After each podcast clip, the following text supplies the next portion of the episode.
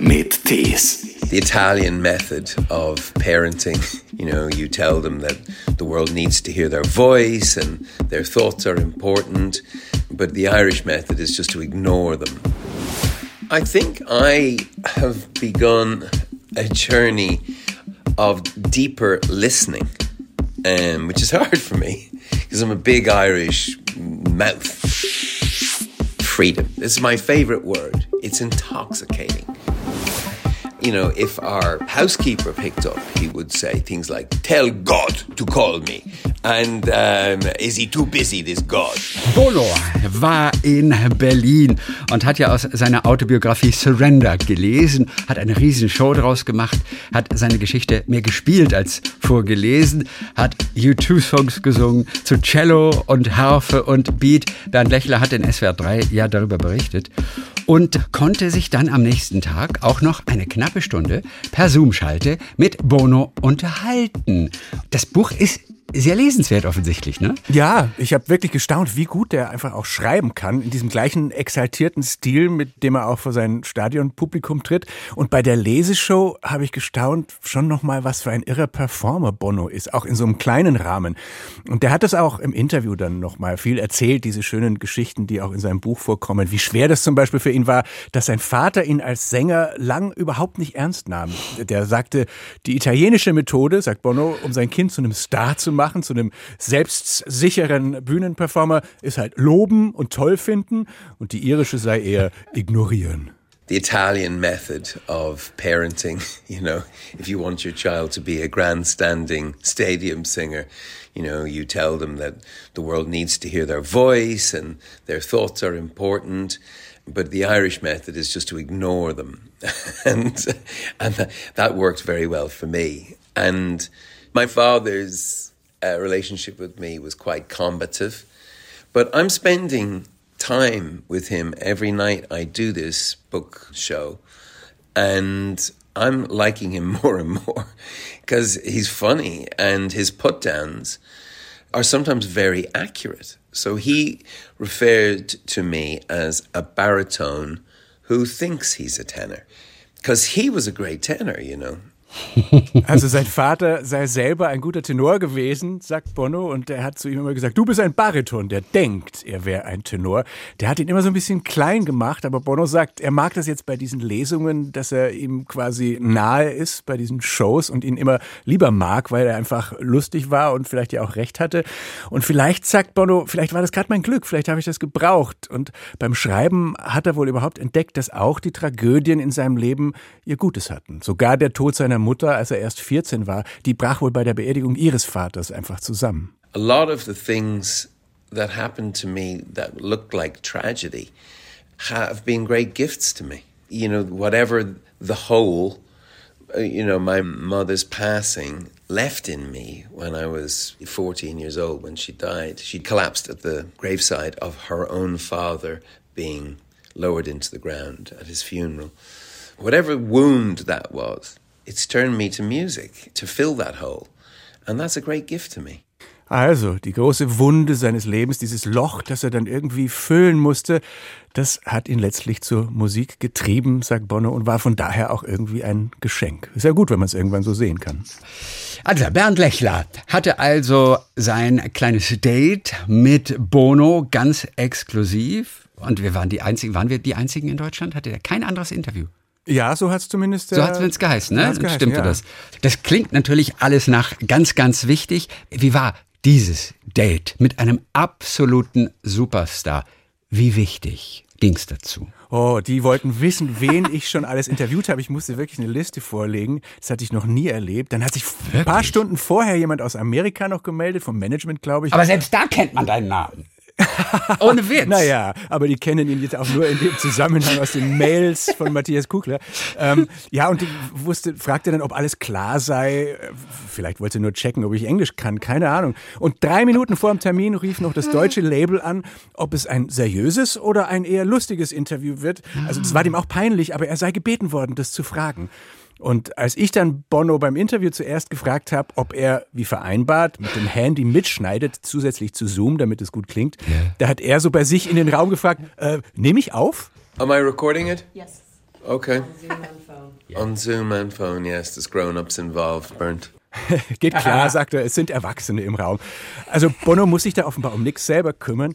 Und ich wollte dann wissen, wie das ist, wenn man seine Autobiografie schreibt, weil man weiß das ja doch alles gar nicht mehr. Und ob er dann Leute gefragt hat. Und da hat er erzählt, wie ihr zukünftiger Manager, Paul McGuinness, ganz am Anfang die Eltern von The Edge und Adam Clayton besucht hat, um die zu fragen, ob er U2 jetzt managen darf. Die waren 17 oder 18. Und er hatte als Gastgeschenk eine Honigwabe dabei. When our manager Paul McGuinness went to meet Adam and Edge's families to sort of seek their permission for them to manage them, even though they were 17 or 18 at the time. And they were all very middle class, and Paul was extremely middle class. And Edge had told me how he had brought a honeycomb to impress his family. And I went back to Paul and said, you know, the thing with the honeycomb.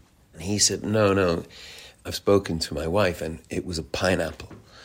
And pineapple is kind of also a little exotic back in the 70s. But I told an Edge, and he said, no, no, it was a honeycomb. You know, I was there. And so, yeah, um, memory is more amorphous than I imagined. Also das mit der Honigwabe hatte eben The Edge Bono erzählt und als der dann Paul McGuinness nochmal fragte, sagte er, nee, nee, ich habe meine Frau gefragt, das war eine Ananas war in den 70ern auch was Besonderes und Edge sagte dann wieder, nein, das war eine Honigwabe, ich war dabei.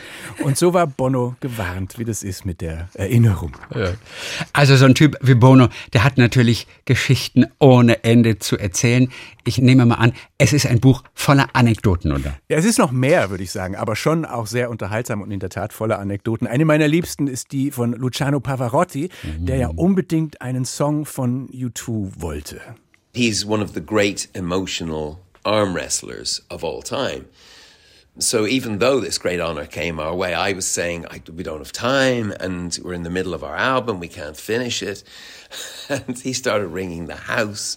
He started calling everyone, and if I wouldn't be there, you know, if our housekeeper picked up, he would say things like, "Tell God to call me," and um, "Is he too busy? This God?" You know, he he was just he'd pull every trick.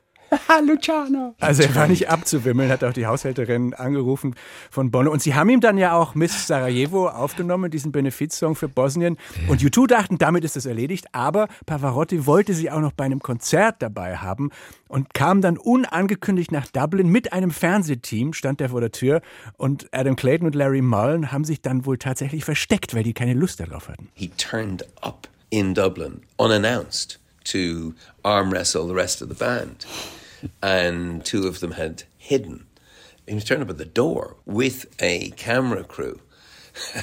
As they suspected, he was indeed there to announce their arrival at Modena in Italy for War Child. It was a, to benefit Bosnian refugees. I mean, great reasons on his part, but he didn't understand as a solo act the band dynamic and that, you know, I have to convince the band to do things sometimes they don't want to do.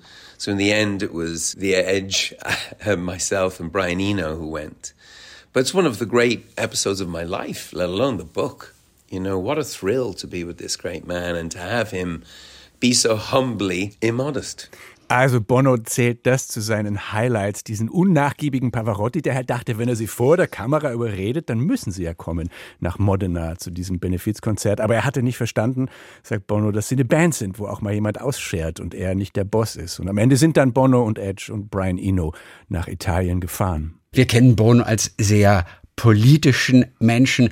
Ich gehe davon aus, dass er auch über sein politisches Engagement darin schreibt. Ja, klar, er ist da ja auch stolz drauf und will das auch zeigen. Aber er sagte auch im Gespräch, dass er die Leser und Leserinnen mit hinter die Kulissen nehmen wollte bei dieser Autobiografie. Einerseits zum Beispiel zu U2 in den Proberaum, aber auch hinter die politische Bühne. Da erzählt er etwa, wie das war, als er sich für eine Initiative gegen AIDS mit George W. Bush zusammengetan hat, dessen Ansichten er sonst natürlich nicht teilt und was wohl auch die Band total doof fand. aber ihm ging es ums Resultat. Und ich habe ihn dann gefragt, wie er als Aktivist so auf die momentane Weltlage guckt. Und da hat er erstaunlicherweise gesagt, er entdecke gerade das Schweigen. I think I have begun a journey of deeper listening, um, which is hard for me because I'm a big Irish mouth. you know, and I have so much interesting stuff to say. Um, that I, but I need to shut up and listen. And I think we're all in a place now where perhaps we don't need to shut up, but we need to listen more. A big Irish mouth, das ja, mag ich. ihm falle das schwer, sagte eben, zu schweigen mit seiner großen irischen Klappe, der immer so viele wichtige Sachen zu sagen hat.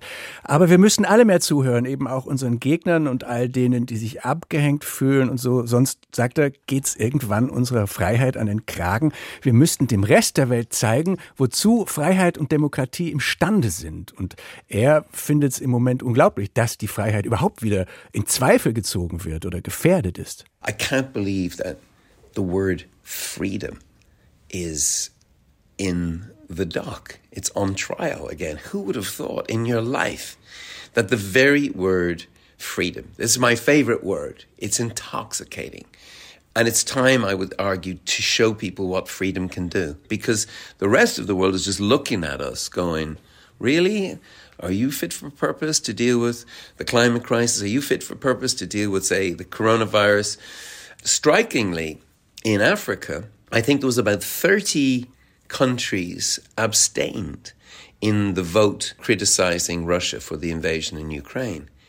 So what that tells you is that there's countries looking which way is the wind blowing here? Viele afrikanische Länder, sagt Bono, haben sich ja einer Kritik am Krieg Russlands gegen die Ukraine verweigert. Und das sieht er als Zeichen, dass die halt schauen, woher der Wind weht und ob tatsächlich die freiheitliche Demokratie die beste Grundlage ist, um zum Beispiel dem Klimawandel zu begegnen. Und dann zitiert er Martin Luther King, der mal gesagt hat, der Bogen der Moral ist lang, aber er beugt sich der Gerechtigkeit zu. Und Bono sagt, Daran glaube ich nicht mehr. Die Welt wird nicht automatisch immer besser und gerechter, sondern wir müssen diesen Bogen biegen. You know the Martin Luther King quote where he goes, The moral arc of the universe is long, but it bends toward justice. I don't believe that anymore. And that's sad. I think we have to bend it towards justice. So let's make sure that we keep our democracy and and that might need some better listening just listening to people who feel left out of globalization, who feel left out of prosperity, and especially in the next years with um, fears and what's happening in the economy and deepened by the war in Ukraine, I think we we're going to have to be very careful because people will try to take advantage of that for sure, and they're not the people we want leading us. Also zuhören, auch denen, die einem nicht behagen, denn die Demokratie ist in Gefahr. Es gibt Leute, die diese aktuellen Krisen ausnutzen wollen, und das sind nicht die, die wir uns als Regierende wünschen, sagt Bono. Bono erzählt aus seinem Leben, von der Karriere mit U2, wie es da hinter den Kulissen zugeht, von seinen Erlebnissen in der Politik und natürlich auch Bernd über sich als Musiker und Sänger und Songwriter. Ja, das ist auch total interessant zu lesen und war auch im Interview interessant, als er sagte, er kennt keine Schreibblockaden und hat da eine super Geschichte dazu aus der Grundschule, als die Lehrerin über William Butler Yeats sprach, den großen irischen Dichter, und eben über dessen schlimme Schreibblockaden. It's funny, when I was a kid, I remember in school, in primary school, I remember the teacher talking about uh, the Irish poet William Butler Yeats, this giant of Anglo Irish literature. And I remember the teacher saying, and then he went through this period, you know, where he had writer's block. And I put my hand up and I was like, um, why didn't he write about that, miss? And they looked at me like, back in your box. but actually, I was asking the right question. As long as you're writing about where you're at, it'll always be there for you. I mean, if you sit down at a page and write, I have nothing to say today, that's a great opening line. Also die Lehrerin war empört, als der kleine Bono, damals natürlich Paul, sich gemeldet hat und sagte, ja, wenn dem großen Dichter nichts einfiel, warum hat er dann nicht darüber geschrieben? Und er finde, die Wahrheit geht immer. Und ich habe heute nichts zu sagen, sei doch eine tolle erste Zeile.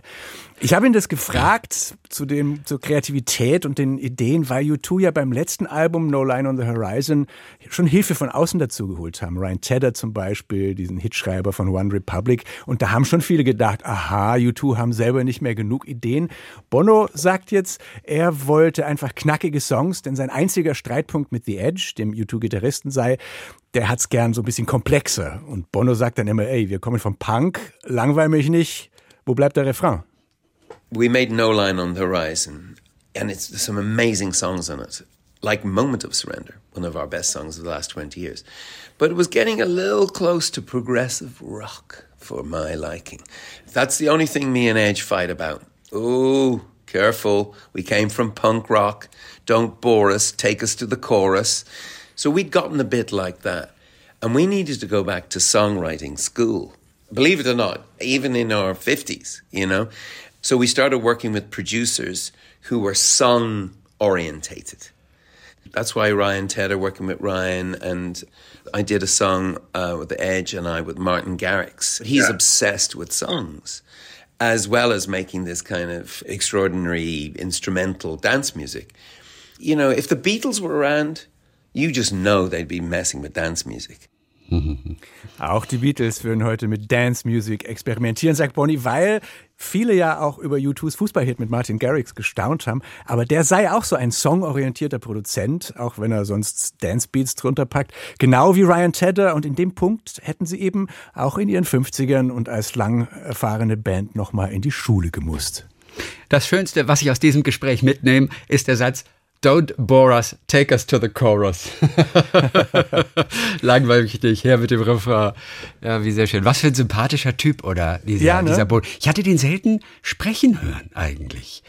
Der klingt ja einfach so, als wolle man den ganzen Abend mit dem verbringen. Ja, total. Das geht, glaube ich. Also, er ist schon auch ein motorischer Ein Podcast von ja. SWR 3. Der fällt da nicht so richtig aus der Rolle, aber mhm, okay. ja. Ganz, ganz interessanter Typ. Ja, also die Geschichten, die er erzählt, die sind wunderschön, sowohl wie bei dir jetzt auch zu hören, natürlich in dem Gespräch, das du mit Bono hattest, als auch in dieser Autobiografie, die er geschrieben hat, Surrender. Bernd Lechler durfte eine Stunde lang mit Bono über Zoom schnacken.